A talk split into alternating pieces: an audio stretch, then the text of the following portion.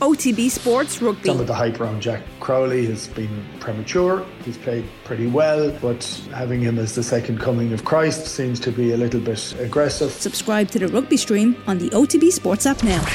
The latest sports news in a bite sized podcast, the OTB Lunchtime Wrap. Good afternoon, I'm Philip Egan, and welcome to the OTB Lunchtime Wrap for a look at today's sports news on Tuesday, the 10th of January.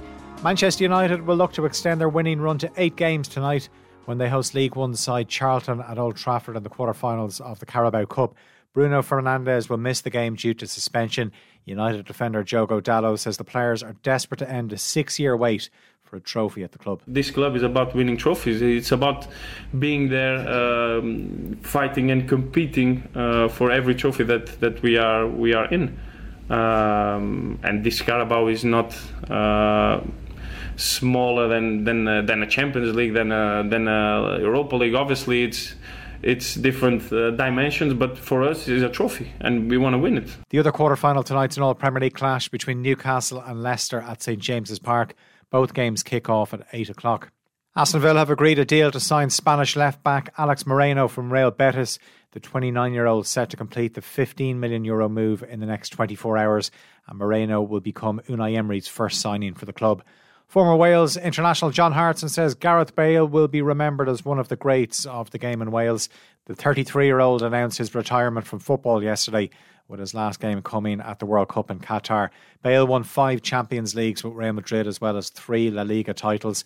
Hartson told OTB AM Bale was key in helping Wales reach three major tournaments, including a first World Cup in 64 years. He always turned up friendly matches. Um, and he made such a huge dif- difference. He was he was Wales's go-to man. He, he was uh, their talisman. If Gareth Bale, you know, wasn't within our ranks, the Welsh ranks, we we might not have had the success that we've had in the last six or seven years, reaching three major tournaments. He, he's been that good and that important for the other younger players that have come through to see Gareth Bale. He's such a humble man as well. Um, you know, he doesn't turn up with a big entourage and, and, you know, six or seven of his mates around him. And he doesn't give it the big I am. He, He's Gareth Bale.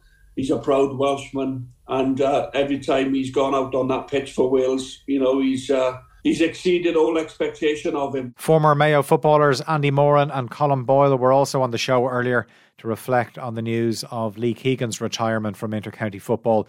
The 2016 Footballer of the Year won seven Connacht titles during his 11 years in the green and red.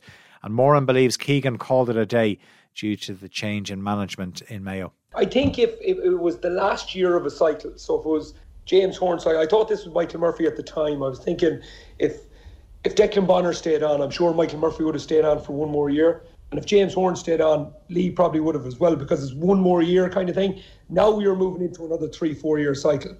So it's, it's different. Lee has a beautiful wife, Aoife at home, two two beautiful kids, and it's just it's just a bit different. I know we can see, and, and listen, Lee's mindset is so strong. That it, it genuinely is. I'd say if you went back, he'd just go, yeah, listen, I just need to get myself, get my body right here. I can do a job as well. But I'd say it's just okay. If I commit here, what am I actually committing to? Am I committing to one year? or am I committing to three? Because once you're in it, it's it's hard then to get out of it. So I think this he probably just felt this was the right time for him, Aoife, and his kids just to just to move away. Kildare followed Louth in withdrawing from their midweek O'Byrne Cup game, claiming they're unable to field a team against Westmeath tomorrow night.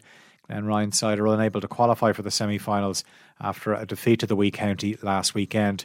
Ulster's United Rugby Championship clash away to the Sharks from October has been rescheduled for the end of next month.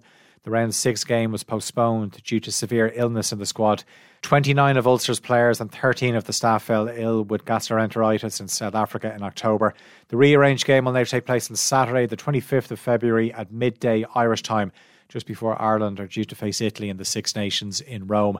And in snooker, Mark Allen's in first round action at the Masters in London this afternoon.